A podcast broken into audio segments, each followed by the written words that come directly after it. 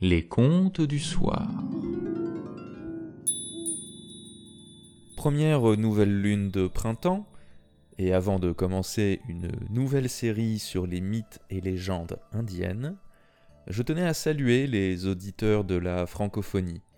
Francophones avertis de Belgique, de Suisse, du Canada, du Liban, du Maroc, et francophones apprenants vous êtes un certain nombre à écouter ce podcast pour approfondir votre maîtrise du français, et je suis particulièrement fier de contribuer à cette belle entreprise. Mythes et légendes indiennes Si l'Inde est un melting pot religieux, nous allons investir le monde du bouddhisme et le panthéon de l'hindouisme.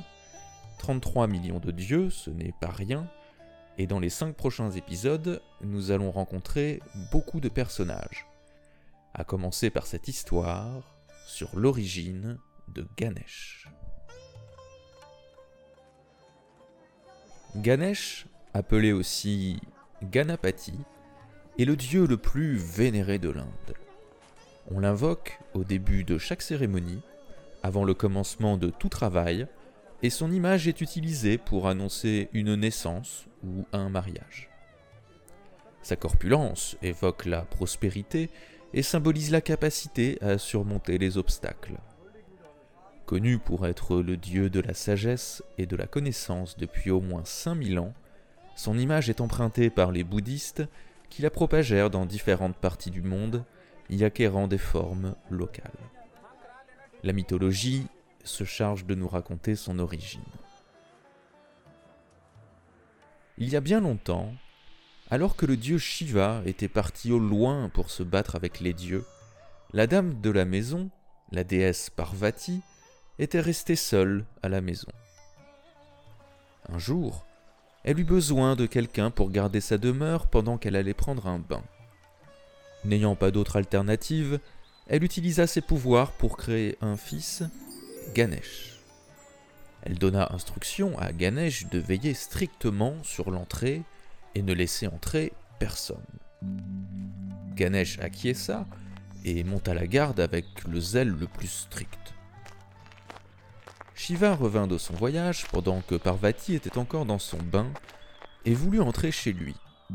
Ganesh, conformément aux ordres stricts de sa mère, refusa de laisser entrer Shiva. C'est ma propre maison cria Shiva en colère. Shiva était revêtu d'une simple peau et couvert de cendres. Ganesh lui parla comme un mendiant et lui demanda de s'en aller. La moitié du monde est à moi cria Shiva, bien que pour vous j'ai l'air d'un homme à moitié nu.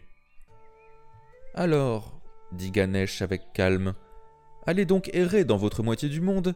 Je suis le fils de Shiva et je garde la maison de ma mère. Je connais mes propres fils, tempêta Shiva, et vous n'êtes pas l'un d'eux. Disant cela, Shiva coupa la tête de Ganesh. Alerté par ce tumulte, Parvati arriva en courant. Voyant son fils sans tête, elle tensa Shiva, d'abord pour l'avoir laissé, deuxièmement pour ne pas reconnaître son propre fils, troisièmement pour leur pauvreté, euh, etc. Shiva ne pouvait supporter cela plus longtemps.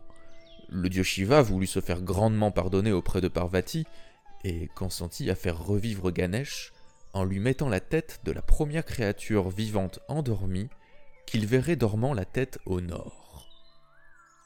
Il envoya ses soldats à la recherche de la créature. La première qu'ils aperçurent fut un éléphant. Alors, le dieu Shiva recréa son fils avec la tête de l'éléphant, d'où la trompe du dieu Parvati n'était toujours pas totalement satisfaite avec ça et voulait plus. Alors, Shiva accorda cette faveur à Ganesh qu'avant le commencement de n'importe quelle entreprise ou tâche, les gens adoreraient le dieu Ganesh. D'où la raison de l'adoration de Ganesh avant le commencement de tout travail. Prochain conte le lundi 26 avril 2021, pour la deuxième pleine lune de printemps, nous écouterons l'histoire d'amour entre Pururavas et Urvachi. Si ce podcast vous plaît, n'hésitez pas à en parler autour de vous, à commenter, à suggérer, à aimer sur iTunes et sur les réseaux sociaux, ou les contes du soir, podcast à histoire, investit le monde de l'imaginaire.